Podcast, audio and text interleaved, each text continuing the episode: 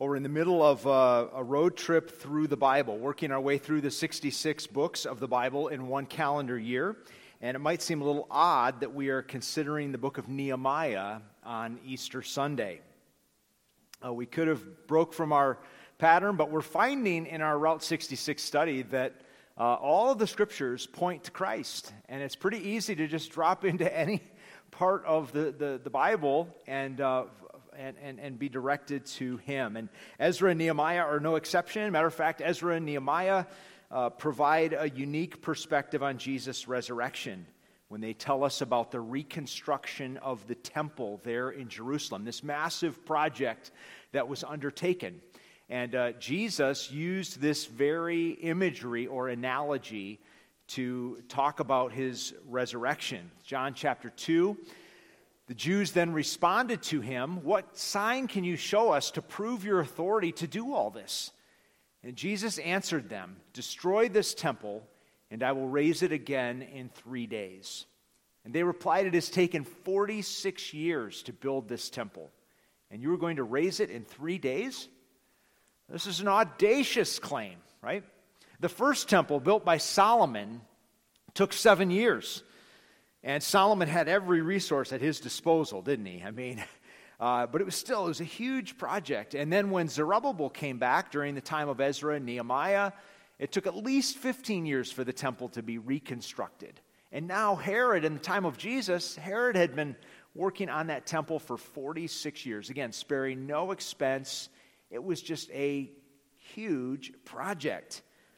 And so, how could Jesus say that if you tear down this temple, that he would build it again in three days? Well, of course, Jesus was not talking about that temple made of stone. He was talking about the temple of his body. He went on to say the temple he had spoken of was his body. After he was raised from the dead, his disciples recalled what he had said. Then they believed the scripture and the words that Jesus had spoken. So, really fascinating what Jesus does here. I mean, obviously, he, he says, I'm the consummate temple. Right? The, the temple was a place where, you, where a person would go to meet with God. And in Jesus, deity and humanity were brought together, weren't they? I mean, he truly was the temple, the place where we encounter God. And so he makes this great claim, and he really predicts his resurrection. He says, If you destroy this temple, I will raise it up again in three days. And he did. He rose from the grave after those three days. So, uh, really, Jesus was claiming something even more impressive than what they thought he was claiming. There's a lot of people that can restore broken down buildings, right? It's a, it's a, it's a, it's a, it's, it's an art in itself, and there was a lot of work involved, but there's only one person who can rebuild uh, a body who can bring someone back from the grave, and that's Jesus. So uh, they thought what he was saying was incredulous, and they didn't even understand the half of it. But a wonderful picture here as we think about Ezra and Nehemiah, the rebuilding of the temple, it really does give us some unique insights into Jesus and his resurrection. Well, Ezra and Nehemiah were originally a single volume divided in uh, in, in later centuries. Um, but these books together describe Israel's return from exile. And it happened in stages. Um, Zerubbabel would have been the first to come back uh, from, from exile, and he focused on the temple itself. So he helped lay the foundation for the temple, and he was very instrumental in helping to restore the worship of the nation and the sacrificial system. And then, about 60 years later, uh, Ezra came uh, back from, Ezra, from exile, and he brought a, a, small group with him as well. And he really focused not on the temple itself, but on the people. Ezra was a priest, and he was a teacher of the law. He was well versed in the law. He wanted to instruct the people how to walk in God's ways. He needed, the people themselves needed to be rebuilt. And then, about 13, 14 years after that, comes Nehemiah. And he was going to rebuild the, the actual physical walls of the city and restore civic life to the city, order to the city itself. And then nest, nestled in there between Zerubbabel and Ezra in those 60 years is the account of Esther, how God preserved the people there in exile. So um, Ezra and Nehemiah really capture God's redeeming, restoring, rebuilding grace. Okay, I think one of the just the overarching themes is that God is faithful to his covenant promises. And even though the people had persisted in rebellion for hundreds of years, God had to send them into exile. Still, he did not give up on them. He could have kicked them, we would have kicked them to the curb. Uh, God did not. Uh, he, he, is a, he is a covenant keeping God, as uh, Sam mentioned in his testimony. You know, he came to believe that God will do what God has said he will do. He will, he will be true to his promises, even when we are not true to our promises. And that's a, just a wonderful reminder for sinners like you and I uh, who persist in sin. We, we never reach the end of God's, of God's grace. There are no reclamation projects that are too far gone.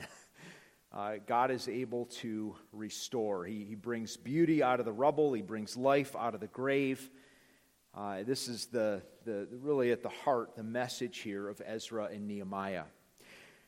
We're going to do a brief survey of Nehemiah, uh, consider the book and Nehemiah's mission, specifically that of rebuilding the wall.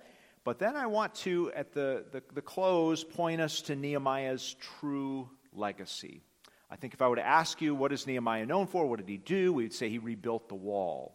But there are actually four specific places where Nehemiah himself tells us what he wants to be remembered for. And it has nothing to do with the wall. okay? So let's look at an overview, and then we'll kind of zero in on what uh, Nehemiah's true legacy is. So, the reconstruction of the wall, chapters 1 through 7. Uh, Nehemiah first hears a disturbing report. We read about this in chapter 1, verse 1. The words of Nehemiah, son of Hachaliah, in the month of Kislev in the 20th year, while I was in the citadel of Susa, Hanani, one of my brothers, came from Judah with some other men, and I questioned them about the Jewish remnant that had survived the exile, and also about Jerusalem. They said to me, Those who survived the exile and are back in the province are in great trouble and disgrace. The wall of Jerusalem is broken down, and its gates have been burned with fire. So Nehemiah again is living back in Babylon, in Susa, the, the, the palace of the king of Persia and he's hearing a report about what's happening in Jerusalem. His brother, who had been living in Jerusalem, comes and visits him, and uh, he, he's, he's asking for information, and he receives this very disturbing report. A, an unwalled city in the ancient world was a pitiful sight, a desperate sight. Uh, I like this analogy here in Proverbs 25. A person without self control is like a city with broken down walls. So, a, a person without self control is open to any and every temptation, right? They, they, are, they are going to fall for every trick in Satan's book. They're going to find themselves in a world of hurt. And it's kind of like a city without walls, right? Any band of soldiers that happens to come by can take whatever they want. Uh, this, is the, this is the plight of a wallless city. find a, a, fitting response here from Nehemiah chapter 1, verse 4. When I heard these things, I sat down and wept. For some days I mourned and fasted and prayed before the God of heaven. Then I said, Lord, the God of heaven, the great and awesome God who keeps his covenant of love with those who love him and keep his commandments. Let your ear be attentive and your eyes open to hear the prayer your servant is praying before you day and night for your servants the people of Israel. I confess the sins we Israelites, including myself and my father's family, have committed against you. We have acted very wickedly towards you. We have not obeyed the commands, decrees, and laws you gave your servant Moses. Remember the instruction you gave your servant Moses. Saying, If you are unfaithful, I will scatter you among the nations. But if you return to me and obey my commands, then even if your exiled people are at the farthest horizon, I will gather them from there and bring them to the place I have chosen as a dwelling for my name. They are your servants and your people, whom you redeemed by your great strength and your mighty hand. Lord, let your ear be attentive to the prayer of this your servant and to the prayer of your servants who delight in revering your name. Give your servant success today by granting him favor in the presence of this man. I was cupbearer to the king. So Nehemiah is overcome with grief, and his instinctive reaction is to go to the Lord. That's a great reaction, by the way. He recognizes that only God can do something about this situation. And consider his prayer. He prayed fervently with mourning and fasting. It wasn't a casual prayer, right? He went without food as a sign as, uh, of, of his desperation. Uh, he prayed humbly with an acknowledgement of sin, uh, not only confessing the sins of the people, but also confessing his own sin right along with them. He prayed confidently he claimed the very promises of God. There in verse 8, he actually reminds God God, remember the promises you made. You promised to send us into exile if we sinned, but you also promised that if we would turn to you, that you would restore us to the land. And I'm claiming that promise today, God. Please restore us. And he prayed very specifically. He had a plan in mind. He was going to talk to the king. He was the cupbearer which meant the king trusted him implicitly. He had a unique opportunity to bring his concern to the king. And so he says to the Lord, Give me success before this man. This is the most powerful man on the face of the earth and the known world. And God, unless you change his heart, uh, this is not going to go well. but he brought a very specific request, a bold request to the Lord. Why was Nehemiah so troubled about Jerusalem? Nehemiah had never been to Jerusalem. It was nearly 1,700 miles away. his brother had been there. He had some vested interest in the city, maybe because of family connections, but it's clear that there was more to it than that. Nehemiah's prayer gives us some insight he understood that the condition of Jerusalem was a reminder of their sin as a people, that they were in the situation they were in, they were in exile because of their sin. And so the, the, the, ongoing struggles of Jerusalem were a reminder of their sin. And, and Nehemiah also knew that God had determined to show up there in Jerusalem. It was the city where God had chosen to place his name. Uh, this is where God was going to carry out his great redemptive plan. There were promises attached to this city. Uh, notice this prophecy from the prophet Daniel. Know and understand this from the time the word goes out to restore and rebuild Jerusalem until the anointed one, the ruler, comes, there will be seven sevens and 62 sevens. It will be rebuilt with streets and a trench, but in times of trouble. So Daniel was writing in the midst of the exile. And he said, The city of Jerusalem is going to be rebuilt. And notice what he attaches to that, to that promise the coming of the anointed one, the Messiah, the deliverer, the long awaited Savior of Israel. It was tied to Jerusalem. And so Nehemiah longed to see the city restored. He understood that their hope as God's people was centered in that city. The stage is now set for the coming of the Messiah. I mentioned to you that uh, Ezra and Nehemiah really conclude the history of the Old Testament. There's lots of other books of poetry, and we're going to read about the prophets who prophesied during this time. But Ezra and Nehemiah bring us uh, to a place where Israel is back in the land, and the stage is now set for the coming of the Messiah. That's really the next thing on the calendar. So Nehemiah knows all of this, and this is, wh- this is why his heart is heavy for the city. And then he makes uh, a bold ask. Uh, Nehemiah waited four months before putting his plan in motion. He was not procrastinating, he was, pro- he was praying and he was planning. And by the way, those two are not mutually exclusive. We ought to do both. We ought to pray and we ought to plan. And uh, I think Nehemiah was very shrewd. We see, of course, a lot of great leadership principles out of Nehemiah, uh, just the ways that he uh, led the people and, and um, even how he brings his request to the king here, I think, is notable. He waited for a time when the king was in a good mood and had a full glass of wine in his hand? Uh, the text actually is quite specific that the queen happened to be there at this particular time. Uh, maybe Nehemiah knew that the queen would soften the king's countenance uh, as he would bring his request. Nehemiah was very subtle in how he raised the issue. Matter of fact, he didn't say anything. Uh, he, he simply allowed his face to be a little bit clouded uh, to convey a bit of discouragement, uh, something that was out of character for Nehemiah. And uh, the king actually asked Nehemiah, What's wrong? And ultimately asked Nehemiah, What can I do for you? beach ball. right? Here's, here's the opportunity. So Nehemiah was very, very shrewd in how he approached it. Very prayerful. Matter of fact, it says here that uh, he, had, he had already been praying. We have his, one of his prayers recorded there in chapter 1, but it says when, when the king asked him, What can I do for you? We're told that Nehemiah prayed. We're not told what he said.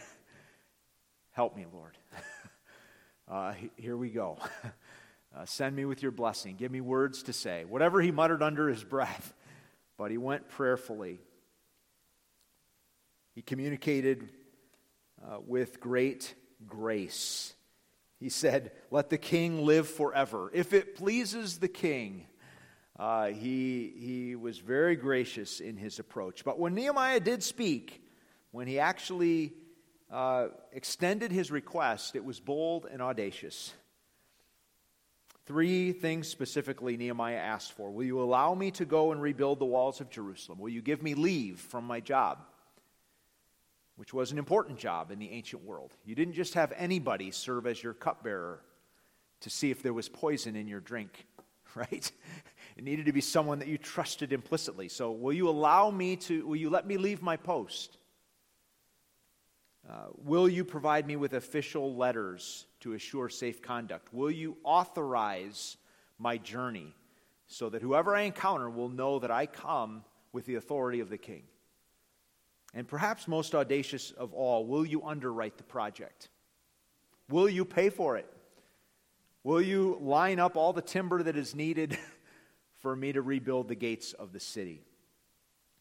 And God was with Nehemiah, and the king granted these requests.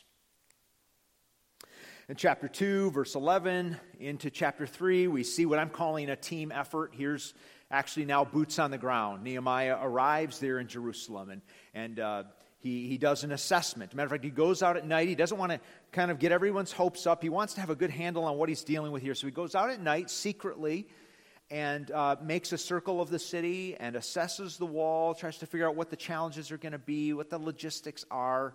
Uh, he also engages in some type of, I'm going to call it consultation.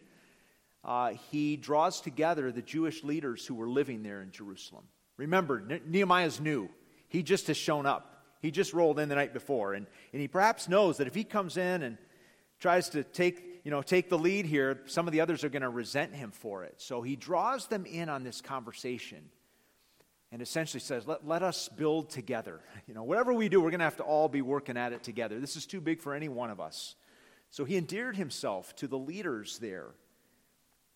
And then there was a process of delegation in chapter 3 where they, they parceled out 40 different work details. Each family or extended family uh, was given a section of the wall. And I love this little diagram uh, just because of the colors, right? It gives you a little the outline of the wall uh, around Jerusalem at, in Nehemiah's time.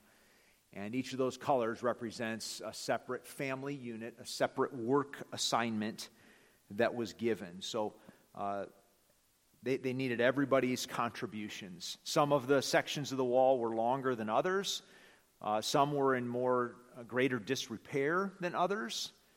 Uh, but they, they, they plotted out those assignments. The average length of a work assignment was 250 feet, roughly the length of a football field. That's a long distance, right, to build a wall. Uh, but it gets worse because the wall, the average depth of the wall or width of the wall was 15 feet. So you're not just putting, you know, a cinder block. You know, you're, you're, you're creating a 15 foot wide wall that on average was about 40 feet tall. So taller than the peak of the auditorium. So you, you, you work together to get one of these big rocks, uh, you know, here at, at about the two foot level. That's one thing, right? but then you start thinking about, you know, how, how, how do we get it up there? And all that was involved in that. So it was a, it was a huge, huge task, and it required a well coordinated team effort. There were certainly obstacles along the way. Uh, Nehemiah had to deal with persistent and widespread opposition. As a matter of fact, there's four characters that are identified uh, specifically. Uh, Sanballat, there's a great name. For those who are expecting little ones, this might be a name you want to set aside there. Sanballat. San for short, right? I mean, it, has got everything. Uh, he, he was a Horonite uh, from Samaria to the north of Jerusalem. He was one of the political opponents. Uh, there was uh, Tobiah the Ammonite. He was from the, the, uh, the, the, west, across the, the Jordan River from Jerusalem.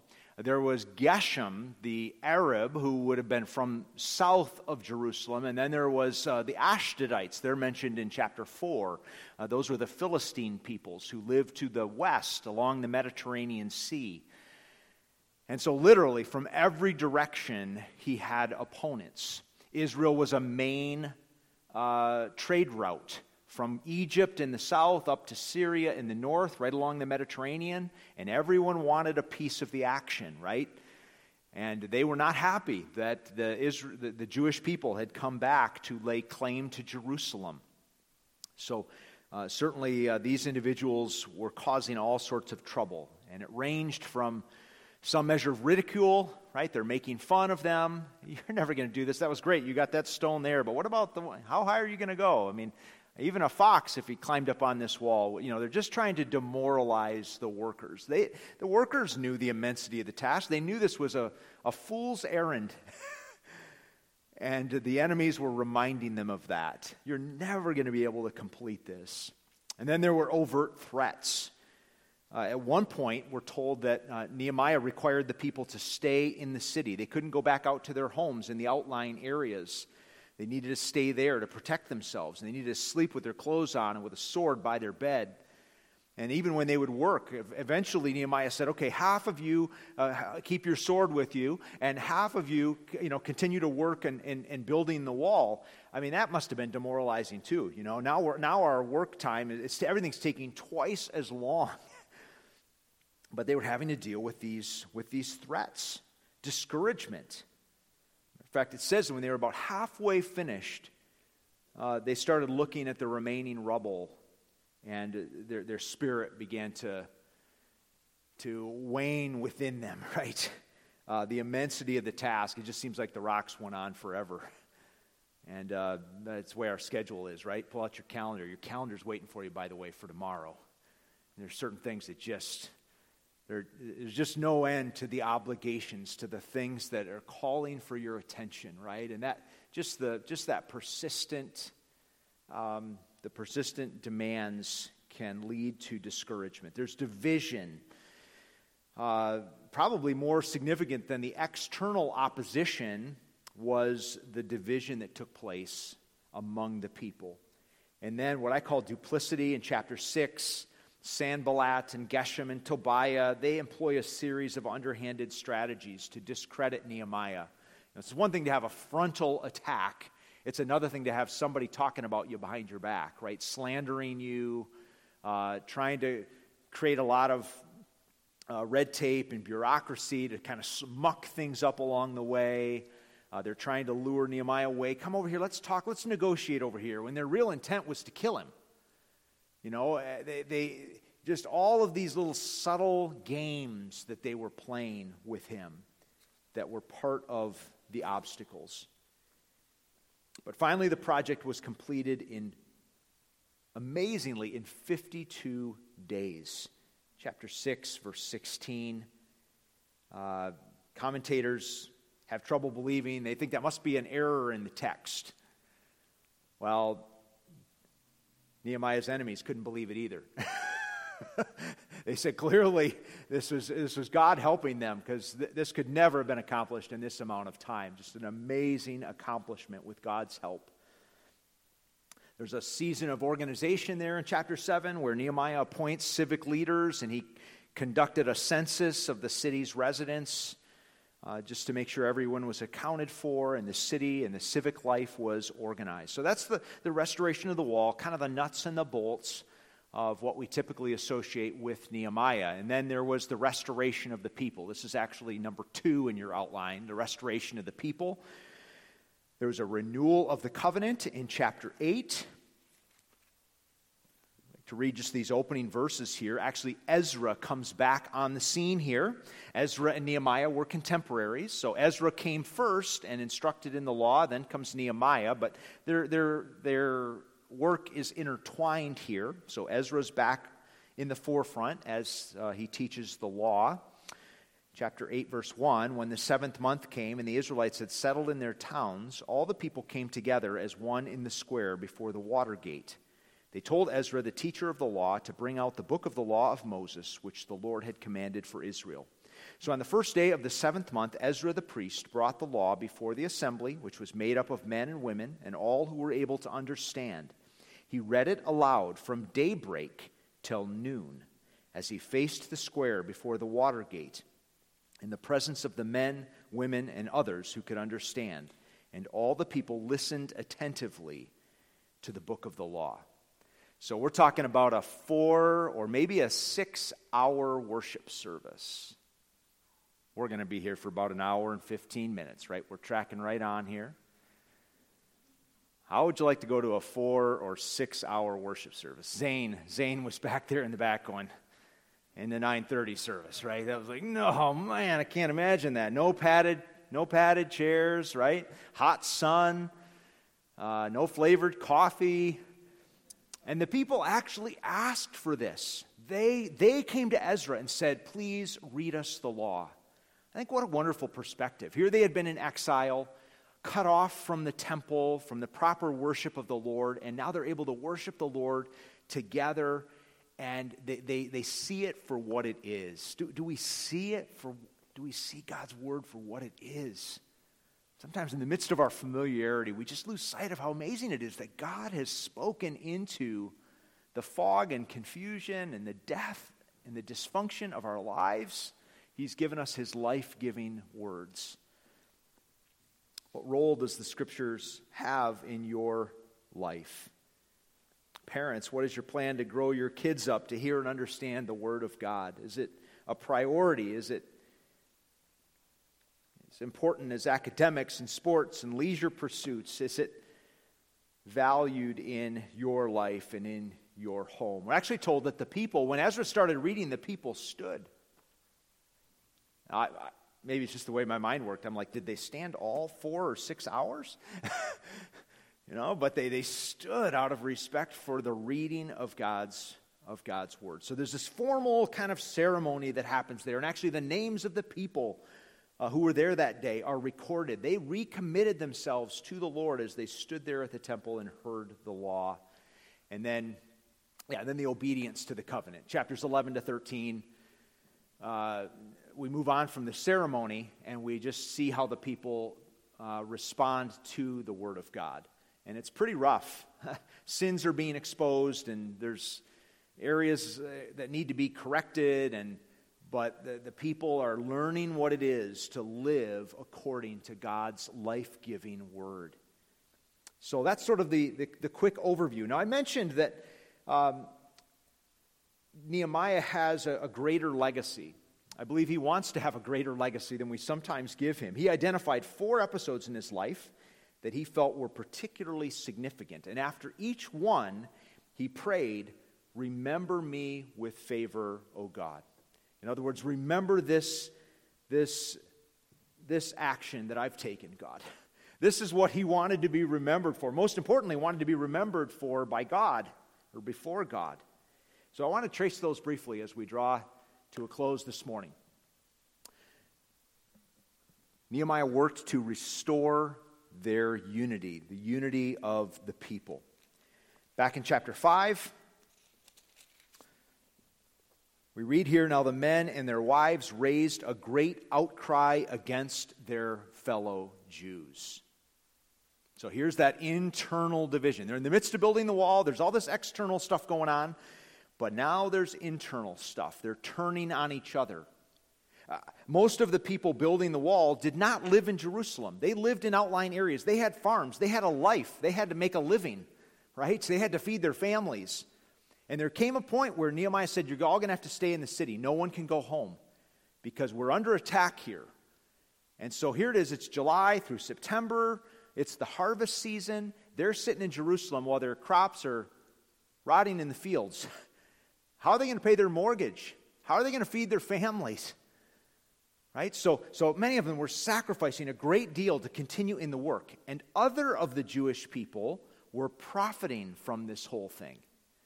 They were wealthier, uh, so they were extending loans to their fellow Jews and charging them exorbitant interest. Uh, they thought this was just really a, a great thing. and uh, Nehemiah was so mad. he said, Look, we have all got to sacrifice here. Uh, stop charging interest. You know, let's take care of each other. And he drew the people together. And it wasn't just his words, but also his actions. Notice chapter 5, verse 14. Moreover, from the 20th year of King Artaxerxes, when I was appointed to be their governor in the land of Judah, until his 32nd year, 12 years, neither I nor my brothers ate the food allotted to the governor. But the early governors, earlier governors, those preceding me, placed a heavy burden on the people and took 40 shekels of silver from them, in addition to food and wine. Their assistants also lorded it over the people, but out of reverence for God, I did not act like that. Instead, I devoted myself to the work on this wall. All of my men were assembled there for the work. We did not acquire any land. So Nehemiah did not benefit or, or profit off of this work. Matter of fact, even the stipend that he was given, he didn't claim it. So he led the way in uh, calling the people to unity. And as we come here to the end of this section, verse 19 of chapter 5, Nehemiah says, Remember me with favor, my God, for all I have done for these people. So he wanted to be known for his role in drawing the people together in unity. Number two, he worked to restore their support for the worship of the Lord. Chapter 13 he says here in verse 10 I also learned that the portions assigned to the Levites had not been given to them, and that all the Levites and musicians responsible for the service had gone back to their own fields. So I rebuked the officials and asked them, Why is the house of God neglected? Then I called them together and stationed them at their posts. So actually, here in chapter 13, we learn that Nehemiah had gone back to Babylon for a very short time, like maybe two or three years. And then he comes back and he finds that things are in disarray again. The, the, things in the temple are not functioning properly. Where are the Levites? They're supposed to be doing these things in the temple. Come to find out, uh, the people of Israel had not been supporting the Levites like they were supposed to. The people were supposed to give a tithe, 10% of their income, and in that way to support the temple workers. And they hadn't done that, so the Levites had gone off scrounging for food. they, they had left their posts, and the, the worship of the people had suffered. And so Nehemiah uh, invests in this. He confronts this dynamic. He charges the people to support the workers. Malachi was uh, a prophet during the time of Nehemiah, and he speaks to this very thing the, their neglect of the tithe. Uh, will a mere mortal rob God? Yet you rob me. But you ask, How are we robbing you? In tithes and offerings. You are under a curse, your whole nation, because you are robbing me. Bring the whole tithe into the storehouse, that there may be food in my house. God says that, that essentially that money, that tithe is mine. It's rightfully mine, and you've not given it to me. You've not honored me in that way. So, so Nehemiah is dealing with the same type of thing. And he says there at the close of that section in verse 14, Remember me for this, my God. Nehemiah also worked to restore a pattern of Sabbath rest. Chapter 13, beginning in verse 15, uh, he found that the Jewish people were working on the Sabbath day and they were also allowing foreigners to come in and conduct business on the Sabbath. And Nehemiah confronted them. He said, What is this evil thing that you are doing? And he goes on to make a shocking declaration. He says that you've just spent the last hundred plus years in exile specifically because of your disregard for the Sabbath. The Sabbath was important. It was important to God that his people rested. And the Sabbath communicated something very powerful when it was. Uh, when it was given uh, to, the, to the Jewish people, they, they reflected on the creation account, right? For in six days God created the heavens and the earth, and on the seventh day he rested, and so he hallowed the Sabbath day. The, the, the, Sabbath, one day of rest out of seven, was a reminder that God was the creator, and I'm not. It's a way of humbling yourself before God. And the people had pridefully disregarded the Sabbath rest. And so Nehemiah addresses this. And again, in verse 22, the end of that verse Remember me for this also, my God, and show mercy to me according to your great love. God, I want to be remembered for this. I want this to be my legacy that I called the people back to a proper orientation towards you in regards to the Sabbath. And then finally, he worked to restore religious purity religious purity. Beginning in verse 23, uh, moreover, in those days I saw men of Judah who had married women from Ashdod, Ammon, and Moab. Uh, they had intermarried with the people around them. And again, we talked about this last week, but the issue is not interracial marriage. We have lots of great examples of interracial marriage in the scriptures. The issue here is interreligious marriage. It's marrying people who worship other gods and inevitably will lead us away from the worship of the one true God. And so he confronted this in no uncertain terms. I love verse 25. He says, I rebuked them and called down curses on them. I beat some of the men and pulled out their hair. Whew, he was hot. This was a big deal. And he went through and said, This is how we end, this is uh, one of the main reasons we ended up in exile was because of this. This is what led us, even from Solomon and all of his wives who worshiped other gods. This is how we got going down this road.